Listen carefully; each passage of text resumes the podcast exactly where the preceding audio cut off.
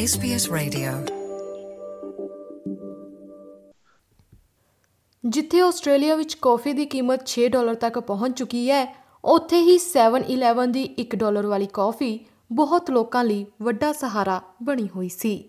ਪਰ ਕੰਪਨੀ ਵੱਲੋਂ ਹੁਣ ਇਸ ਕਾਫੀ ਦੀ ਕੀਮਤ 1 ਡਾਲਰ ਤੋਂ ਵਧਾ ਕੇ 2 ਡਾਲਰ ਕੀਤੀ ਜਾ ਰਹੀ ਹੈ ਜਿਸ ਨਾਲ ਆਸਟ੍ਰੇਲੀਆ ਦੀ ਬੇਕਾਰ ਆਬਾਦੀ ਵਿੱਚ ਚਿੰਤਾ ਵੱਧ ਸਕਦੀ ਹੈ ਪੇਸ਼ ਹੈ ਜਸਦੀਪ ਕੌਰ ਗਿੱਲ ਦੀ ਜ਼ੁਬਾਨੀ ਇਹ ਖਾਸ ਰਿਪੋਰਟ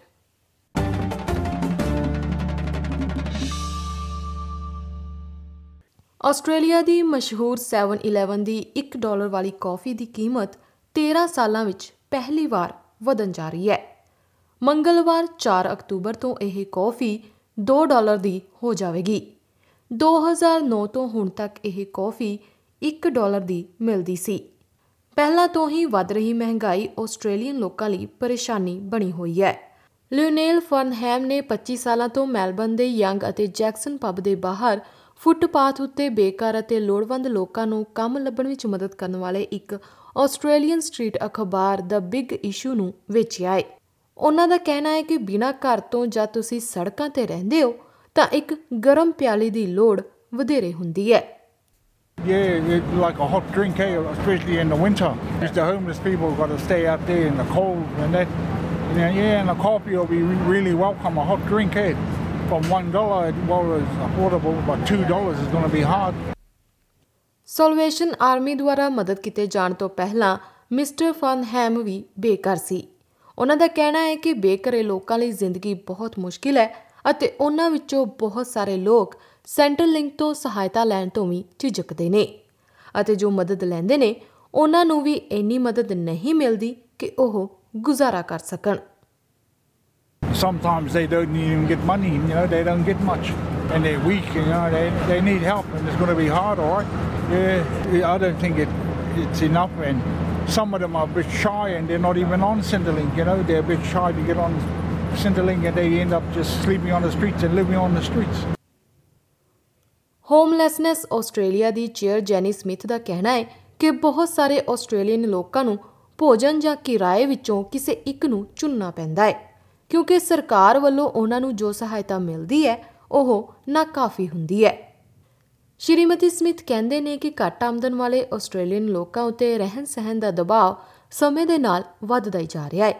ਜਿਸ ਕਾਰਨ ਸੈਂਟਰਲ ਲਿੰਕ ਭੁਗਤਾਨਾਂ ਵਿੱਚ 45 ਤੋਂ 75 ਡਾਲਰ ਪ੍ਰਤੀ ਦਿਨ ਵਧਾਉਣ ਦੀ ਮੰਗ ਕੀਤੀ ਜਾ ਰਹੀ ਹੈ Well, life is very tough, I think, for people on low incomes in Australia. Um, you know, the inflationary pressures are just uh, turning the screws on people who are on our lowest incomes. And the, and the very lowest income, of course, is, is the Centrelink income and you know to be living on $45 a day uh, when it would be very hard to rent anything anywhere in australia on just that income it's really inconceivable so um, the, the, sorts of increases you're talking about are just you know another nail in a very very difficult situation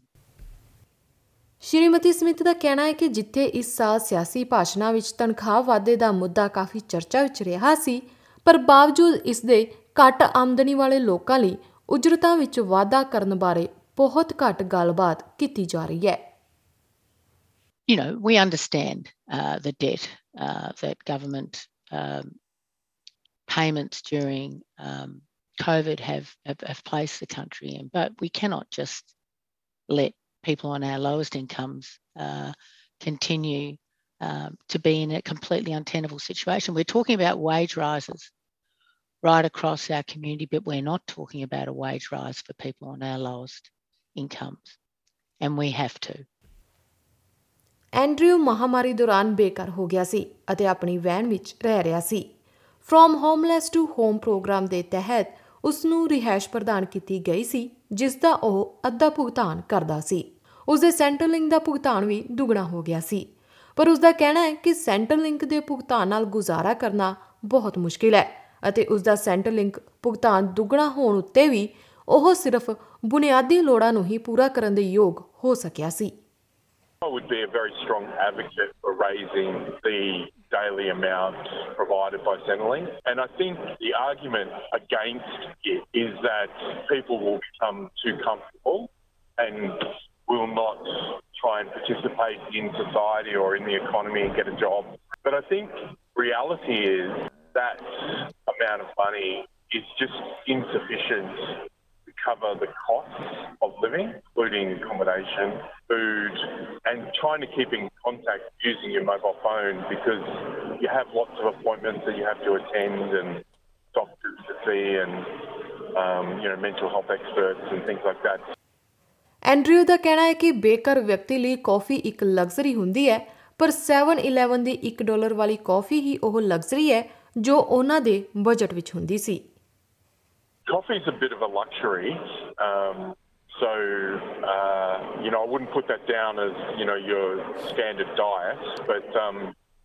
I think 711 was probably my favorite store um, during uh, my period of homelessness because of the $1 dollar coffee. Um, it was something. It was a luxury that I could afford. Um, but food is the. I mean, obviously, finding shelter is very important. Um, then um, finding uh, toilets and showers is important as well. Um, and then food, food comes, I think, third in the um, scheme of things. ਦੱਸਣਯੋਗ ਹੈ ਕਿ 2020 ਵਿੱਚ ਮਹਾਮਾਰੀ ਤੋਂ ਪਹਿਲਾਂ Melbourne ਵਿੱਚ ਹਰ ਰਾਤ 300 ਤੋਂ ਵੱਧ ਲੋਕ ਸੜਕਾਂ ਤੇ ਸੌਂਦੇ ਸਨ ਹਾਲਾਂਕਿ ਬਹੁਤ ਵੱਡੀ ਗਿਣਤੀ ਵਿੱਚ ਲੋਕ ਬੇਘਰ ਨੇ ਕਿਉਂਕਿ ਇਹ ਉਹਨਾਂ ਲੋਕਾਂ ਨੂੰ ਵੀ ਸ਼ਾਮਲ ਕਰਦਾ ਹੈ ਜੋ ਉਹਨਾਂ ਦੀਆਂ ਕਾਰਾਂ ਵਿੱਚ ਜਾਂ ਦੂਜੇ ਲੋਕਾਂ ਦੇ ਸੋਫੇ ਉੱਤੇ ਅਤੇ ਜਾਂ ਫਿਰ ਬਹੁਤ ਜ਼ਿਆਦਾ ਭੀੜ ਵਾਲੇ ਜਾਂ ਅਸਥਾਈ ਰਿਹਾਇਸ਼ਾਂ ਵਿੱਚ ਸੌਂਦੇ ਨੇ 2016 ਵਿੱਚ ABS ਦੀ ਜਨਗਣਨਾ ਵਿੱਚ ਮੈਲਬਨ ਸ਼ਹਿਰ ਵਿੱਚ 1725 ਲੋਕ ਬੇਘਰ ਪਾਏ ਗਏ ਸਨ ਪੂਰੇ ਆਸਟ੍ਰੇਲੀਆ ਵਿੱਚ ਇਹ ਗਿਣਤੀ 1 ਲੱਖ 16 ਹਜ਼ਾਰ ਤੋਂ ਵੀ ਵੱਧ ਹੈ ਜੇਕਰ ਔਸਤਨ ਗੱਲ ਕੀਤੀ ਜਾਵੇ ਤਾਂ ਹਰ 1000 ਆਸਟ੍ਰੇਲੀਅਨ ਪਿੱਛੇ 5 ਲੋਕ ਬੇਕਾਰ ਨੇ ਇਹ ਜਾਣਕਾਰੀ SBS ਨਿਊਜ਼ ਤੋਂ ਟੌਮ ਕੈਨੇਟੀ ਦੀ ਸਹਾਇਤਾ ਨਾਲ ਪੰਜਾਬੀ ਵਿੱਚ ਜਸਦੀਪ ਕੌਰ ਗਿੱਲ ਵੱਲੋਂ ਪੇਸ਼ ਕੀਤੀ ਗਈ ਹੈ